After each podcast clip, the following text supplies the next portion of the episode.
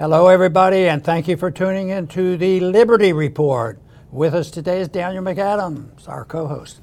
Daniel, good to see you today. Good morning, Dr. Paul. How are you? Doing well, doing well. Have you been indicted today yet? Not, not yet, but I'll tell you what, uh, there were a few uh, indictments in these last few weeks. We ought to be all experts on this. Yeah. But, uh, you know, the, the, news was filled. I sort of wanted to know what everybody was thinking, clicking around the television, and mm-hmm. Uh, it, uh, it sounded political to me, but. Yeah uh, it uh, also it also gave us an opportunity to show the world the American system of justice. We've had a reputation for meting out justice and fairness and all. This. So uh, they even there was even one article, article came out and, and said possibly we might consider easing up on uh, our attack on Assange. Mm. Oh and, yeah, that was good news. I don't.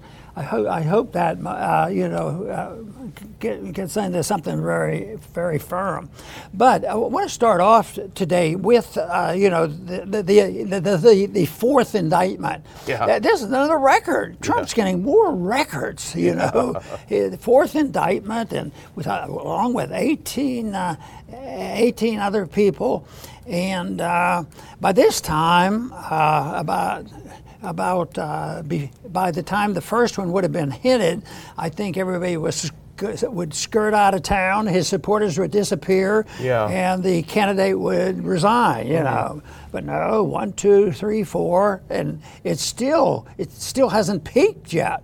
Yeah. I mean, it's it's it's it's really a pretty pretty sad story, uh, but I think it's very significant because I think that we are definitely at a crossroads on what's going to happen. We either have to start cleaning this up, but I I can't see how this mess can be resolved. You know, uh, before the conclusion, prior to or with the election next year, because uh, you know if if it turns out that uh, they find something and they but I don't think this will happen where it's so bad that Trump's supporters uh, leave him. Yeah. Most, most, predictions are, and I sort of sympathize with this viewpoint, is if they come up with more and more, that there's going to be uh, more, more, more Democrats uh, maybe getting tired of the whole thing because they have to defend Biden. Yeah. You know, so this this is a big thing, but uh, the one interesting thing, I mean, and a, a very destru- destructive thing, is uh, this is uh, in this uh, Georgia case. It was filed under RICO, and RICO is really designed to be very harsh and tough because it's good to go after the gangsters yeah. and all the really bad people. And uh, I think there was one article said they really haven't tested it or used it, so they had to wait till they got the worst criminal in the world. Yeah. So they're using the RICO thing, and uh, of course they p- point out that uh, in, in, in, that case, if they use that in Georgia, there will be no promise of uh, any pardons. Yeah. But uh, I think the pardons will be determined by the people. But I, I do fear this escalating, that uh, they're feeling their oats, uh, the chaos in the streets with lockdown uh, and uh, with COVID and uh, all the nonsense going on uh, is, is leading to e- even more, more trouble because this election dishonesty has been going on since, since 2016, really. Yeah. Well, and actually, it's longer than that. It's been going on a long time, but it's been really been bad. But it's been targeted. Uh, 90% of all all the election charges and crimes were all related to something being said about about Trump. Yeah. Something they that they reinterpreted what he said and uh, didn't uh, didn't report it accurately, but enough for people to uh, su- support uh, these uh, these indictments. But uh, I think there's a there's a time span now between now and next year's election. A lot uh, can happen, but uh, even Turley is very cautious in saying, "Oh, this is no big deal. This is this is all you know so dumb." Yeah. you know, a first-year law student could find out where all the problems are. That doesn't mean a thing because uh, how did the court system, how did the judicial system, uh, how did the prosecutors all get in place if it hadn't been a long-term planning? This is a result of long-term planning, and it's just gotten much worse. The chaos in the streets have gone now to the chaos in our elections, and uh, less and less people will really feel good about whatever happens in the election. You know, it's uh, it's just going to be too difficult to convince people. Oh, well, they're all honest now. They're yeah, telling they're, they're, they're, telling the truth, yeah. which I think is going to invite more violence, and uh, of course, that's what we should work to try to prevent. Yeah, I mean, uh, to be honest, it does remind me of what I was watching in Europe when I was monitoring elections in the former Eastern Bloc in the 90s because it got to the point that no matter who won and who lost, the person who lost would claim that it was it was rigged and it was fixed. And then you would have people in the streets. Sometimes, for example, in Albania, had a civil war, and we're moving in that direction. Nobody accepts the results of the elections, and it's a real problem. And you do have legitimate cheating. But you know, you mentioned something that struck me before the show. It seems like every time uh, Hunter Biden gets in trouble, there's a new set of indictments against Trump. You know, by design, I think this uh, Fani Willis, she's the uh, the DA for Georgia. There's a, accusations that she slow walked this indictment to try to hit it at the right time. So there seems to be some of that manipulation going on. Yeah, they uh, they counteract it, and they they have a little bit of cooperation, you know, with the media, uh, but uh, I, I, th- I, I, think there is a trend away from people being to- totally dependent on the media. There are more and more people now challenge uh, government officials of all all colors and swipes uh, and, and challenging the people telling the truth. But I think that uh, more and more people are looking at the major media, and that's why so many are flocking to the alternative media. But then you have to be careful which alternative media yeah. you're going to exist. Uh, there are some good groups out there, and I hope we fit into that or strive to fit into people who can trust what we're saying and to doing the best we can to seek out the truth. And I think that's why we, when we agreed when we were talking about this topic, we're not going to try to go into the trees here and be uh, experts on every aspect of RICO or what happened in Georgia. That really isn't our job. Our job is to try to look at the broader picture and the broader context. So I hope we're successful. Certainly, that's what we're trying to do. But we do have the guidance of our good friend Jonathan Turley, uh, who, as could be expected, did a good piece this morning. If we can put that first clip up, because um, it's called "Oh Georgia, No Peace I Find: The Fourth Indictment of Donald Trump and the Criminalization of Election Controversies," and that's a very good way of putting it. And certainly, you can read this column at his jonathanturley.org. But he makes one point that I wanted to point out in this first uh, opening. He says District Attorney Fani Willis appears to have elected to, quote, to charge everything and everyone and let God sort them out. So I think that's Turley's way of saying that she's thrown everything with the kitchen sink into this. And as we say often, Turley is critical of Trump, has been critical of Trump. You can read it in his column. He reiterates his criticism. He's certainly not coming about it from a MAGA perspective, but he's looking at it as an attorney and as a professor of law, and he's saying, this looks very, very flimsy and weird. Yeah, and it remains to be seen on what's, what is going to happen. Ultimately, uh, public opinion is very important, but behind the scenes, uh, the idea, ideology and the willingness for corruption uh, in the political system and the court system, you know, really sets the stage for influence the, uh, uh, the, the, the large number of the majority of people. And it's all important But I think the, uh, the biggest problem here is uh, getting more people to have an honest desire to seek the truth and then believe in it. I think they seek the truth now in order to avoid it. Yeah. You know, oh, we can't have him on. You know, we got to get rid of that prosecutor. He's an honest person. What what do we do to get rid of this guy? You know, so that's that's where a real problem is.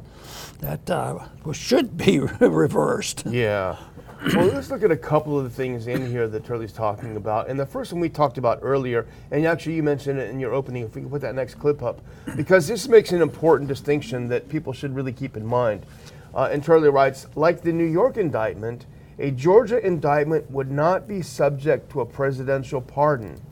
Not only have GOP candidates indicated they would pardon Trump in any federal charges if elected, Trump could pardon himself. But that power does not reach state convictions. And I think that's a really important distinction here. He will not be able to get out of these two uh, sets of indictments in New York and Georgia if he's reelected. And, and it brings up this bizarre scenario. And hear me out because it sounds inconceivable, but weird things keep happening where you will have Georgia trying to arrest a sitting president for something cooked up by the Georgia DA. Uh, I mean, you actually used the two words when we were talking early. What are they trying to do? Have a civil war here? Yeah.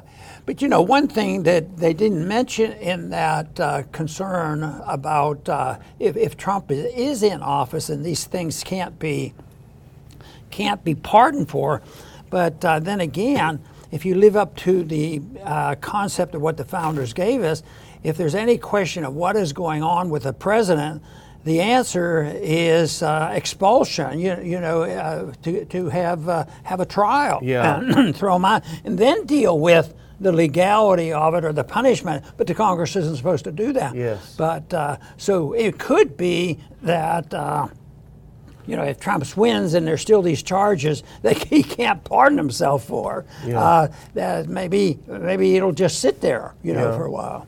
But remains to be seen. Well, I mean, I think we can probably agree that Trump does himself no favors by the way he approaches this.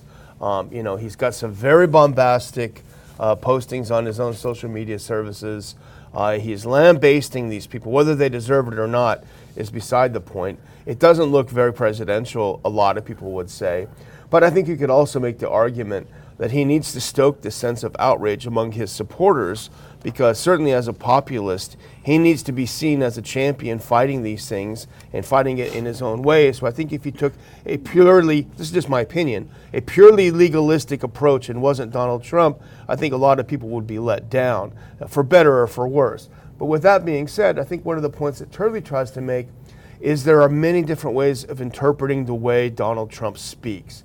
And if you can put that next clip up, a lot of this is about this supposed phone call that Trump had where he says, I need to find 1,170 11,780 votes in Florida. And what Turley is pointing out is that he may not have meant it in the sense that you need to cheat and get me these votes. He may have been saying, uh, and this is what Turley says, uh, he says that may have been what he meant when he stated just want to find 11,700 votes, which is more than we need, more than we have because we won the state.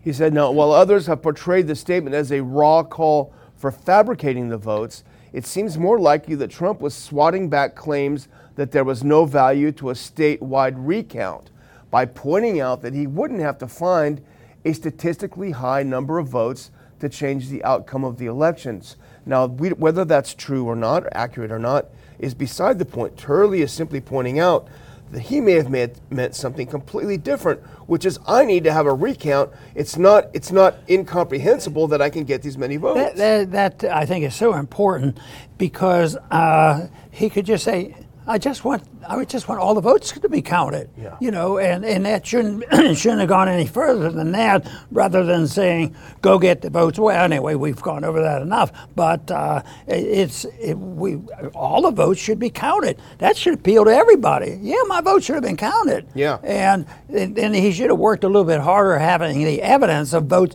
I mean, they had they claimed they had these boxes of votes. And uh, then they said that he never presented this in his petitions. You know, if, if they if there was ten thousand votes that he couldn't uh, show weren't counted, that would have, should have been the whole issue. Yeah. Rather than saying who who won the election, because somebody else has to sort it out. The real problem is is the the pressure on going to the electoral college in a short period of time is such that the the, the corruption people have the advantage. This let's wheel and deal and get in there and get them sworn in because then you have to remove them Yeah. from office once he's sworn in. So that's that's a problem. But if you stick with it, and it would help. Yeah, no, it doesn't help a person win because you can't reverse the election. But it would help the future to show how corrupt the elections are. Yes. You know. Yeah. But uh, no, it didn't happen that way. But they they did. Nobody from the campaign called you and asked you about your advice. You were an expert in this. That's You used to monitor these things. Yeah, but when I monitored them, they had pieces of paper, and every vote was a piece of paper that you counted. So, how old-fashioned! right. we have a much better system now. Well, the other point that, that Turley makes, and if you can put that next one up if you want, is that he points out that between an elec a, a federal election, between a presidential election in November and the electoral college meeting in January, he says that's a very short period of time to come forward with specific evidence of fraud. He says there has to be a way. He says the greatest challenge for Georgia is to offer a discernible limiting principle on when challenges in close elections are permissible and when they are criminal. At one point, you can say, I think there's something fishy about this. I have a couple pieces of evidence. The time is very short between the election and the meeting of the Electoral College, so I don't have all the evidence, but I sense that there's something wrong here. Can we do something about it? He's saying that has got to be made legal rather than criminal. Yeah, I excuse me. I uh, keep trying to look at the big picture and why are we having more of these problems like this because there's always been somebody cheating and wheeling and dealing from the very beginning and a lot of uh, stuff going back and forth and but uh, I think I think we live in in uh, conditions that I've talked about a whole lot and that is you know politics is uh, uh usually involved uh, in the divvying up the loot yeah. you know and who who gets the money uh, from the military industrial complex. Who gets the money for, uh, you know, fighting COVID and the pharmaceuticals and all this?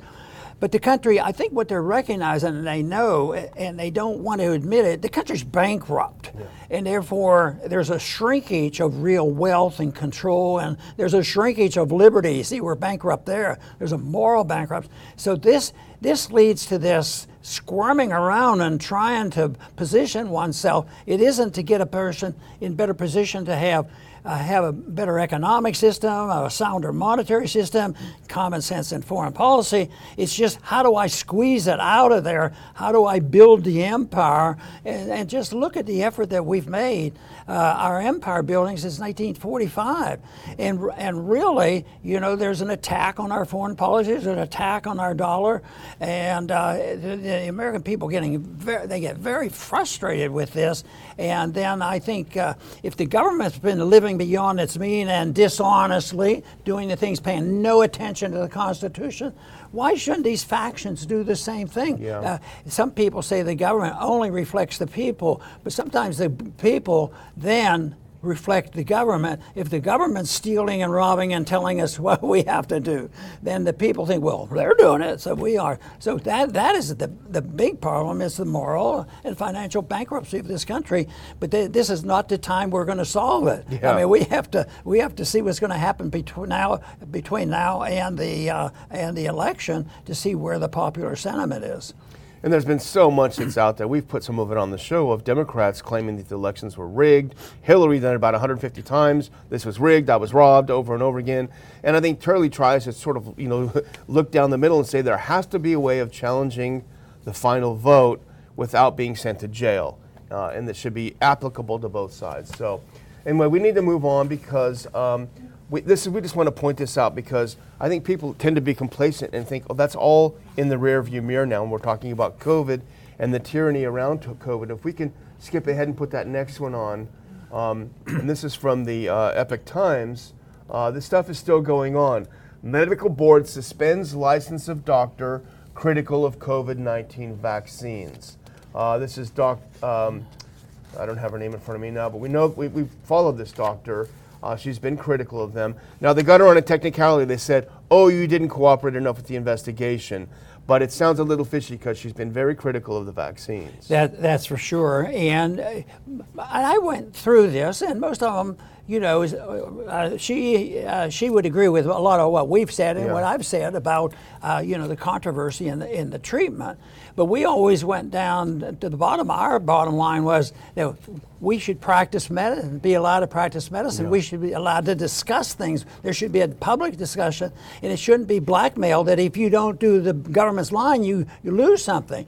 So I looked at uh, some of the things she said and did, and I would say most of it probably you know would have had an agreement with it. But that is not the issue. Yeah. She's getting punished for saying it. Yeah. And uh, and and that they they lose uh, uh, they lose the right of speech. Speech. That's one of the things that uh, Jonathan Turley points out about Trump. You know, in his defense of his of, of his position, he's losing the right of free speech. Yeah. But we as the doctors were losing our right of speech free speech because they wanted to dominate and they were sending a strong message. And uh, if if you want to really get into conspiracy, they were deliberately practicing how to close down a whole society, and they're always and they're already talking about you know the new treatment. And I think that's why this stuff stays in the news. They want to let you know who is the boss, but they find these things that yeah, she she was just wild-eyed and she she did she wasn't polite, and that's why we had to take her yeah. license from her.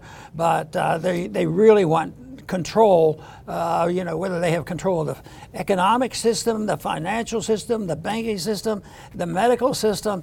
Uh, it, it is controlled because they're moving in. They're moving in to having a tyrannical government, and the stage didn't get set with uh, since uh, uh, since Biden's been in uh, or well, no, I think the stage has been set over a long period of time to get the erosion of the principles of Western civilization, the erosion of the, the, the Constitution and the principles of liberty. That didn't happen overnight, so that that means it's not going to go away overnight either. And if we don't straighten out and start in that direction, then we're going to have the violence break out. Yeah, it's terrible. Well, the other thing we did want to bring up really quickly is that you know we were uh, talking about that 24 billion dollars to Ukraine that we weren't sure. Maybe Congress won't pass it. Maybe the House will wake up. Well, while we were doing that, while we were snoozing, Biden found some money to send over there. Put that next one up if you can. New U.S. arms package for Ukraine uses money made available by a Pentagon accounting error. Remember that we talked about that, Dr. Paul. They they, they misaccounted for six billion dollars. Uh, and so now they've sent 200 million of those dollars in munitions over to Ukraine. Uh, they found the money and they're sending it over. We would add, and you suggested something like this in your column this week, that they've, I guess, agreed they've agreed to give $700 for every family in Maui who's been torched, but they, which is not very much if you just lost your house. But they're giving another $200 million to Ukraine in a losing battle. But you wonder, it was sitting around and they forgot about it. It was a counting error. wonder where, wonder if the money is in a shoebox or, or just what. But uh, it's, and this isn't the first time. There was a little while ago. There was another story. Oh yeah, we had an accounting error, yeah. and all of a sudden, but but it doesn't matter because if they don't admit uh, to justify, oh, we have more money, all they have to do is call up the Fed, yeah. and the Fed will take care of it. Yeah. They say, oh no, don't, don't, don't, they have to appropriate the money and buy the Treasury bill, make the books look look like they're balanced and all this? No, they, they don't have to because you're not allowed to know. You're not allowed to know. Uh, Rand found out you can't even know how they spend the money, yeah, and the Fed knows. We know the Fed Fed won't tell us how what they do with the money and whether there's a collusion there. So, but but a system like that and what we've had is doomed to self-destruct, and I think that is what we're witnessing, and that's why it is going to be tough sailing. And yeah, we do, and we quite frequently have pointed out, you know, the good signs that are that uh, are, are coming. That uh, there are more people waking up, and you know, people finally did get upset with COVID, but uh, there's a lot more necessity for more Americans to wake up and become aware of what's really happening to our country. Absolutely. well, I'm going to shut out and close out Dr. Paul uh, with another little bit, and you put that next clip up if you can, because just got the title of Professor Vallejos' speech for our uh, for our conference, and I'm telling you what, I cannot wait to hear this. If you go ahead one more, please. I just can't wait to hear this because this is exactly the topic I'm interested in. His speech is going to be called "When the Devil Drives." the dynamics of revolution and civil war. He'll be giving this talk at our September 2nd conference in Dulles in Washington, D.C. area. I have put a link in the description and also I pinned a link to get tickets in the comments in today's show. You're not going to want to miss this great talk. And it's not just Professor Vallejos, it's Colonel Macgregor, uh, it's Jonathan Turley, who we talk about a lot, it's Ron Paul. It's a great group of speakers uh, and it's going to be fascinating. So we want to see you. There's still time. Get those plane tickets, get those train tickets, gas up the car, get your tickets to the conference, and come visit us on September 2nd. Very good. I'm certainly looking forward to our conference. I know we're going to have not only a lot of good information and speeches, I think we'll have a lot of fun there as well because I find out that these type of meetings bring people together. There will be new people, there will be repeats and all this, but generally, you know, it's it's a area where you can feel comfortable about the fact that uh, you're dealing with somebody that except for those few people who snuck in. we're not dealing with the government. We're dealing with voluntarism coming in honestly seeking to find out what is the truth about our foreign policy, our economic policy, and what is going on. And uh, I, I work on a positive notion because I believe that basically most people want that. So it, it's that the people who want power are more sinister and more sneaky and more uh, unruly and are willing to break the, break the laws and do what they can to get away with it. But, but basically, I think there is goodness in, in people, and uh, yet there's a reaction to bad government activities and a necessity for people to try to survive. What do they do when the people see? I think the, our government really enslaves us because uh, the enslavement really came uh, in, uh, uh, in, in the early years when they gave us the income tax. That says Everything you make belongs to you except for that part that the government says you can use. So that, that makes you a, slave. And then if you happen to be 18 to 24 and they think they might need you because they're running out of uh, people to go and fight these wars, you know, maybe we have to draft you just in case. And so they have you register for the draft. And uh, lo and behold, there's been a lot of drafts in my lifetime. And I worked on the assumption when I was in high, uh, when, when I was in college and medical school that in my mind I was always preparing. I, they probably will draft me, and I, I, I, always worked that psychologically into my into my thinking. And lo and behold, you know, uh, I got a draft notice in the fall of ni- uh, 1962 during the Cuban crisis, and uh, and, and, and it said that's slavery, that's involuntary servitude.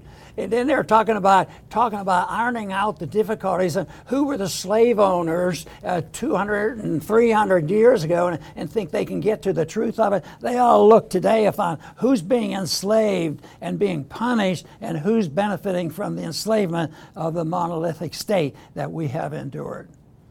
There is an answer to and that answer can be found in looking for peace and prosperity. I want to thank everybody for tuning in today to the Liberty Report. Please come back soon.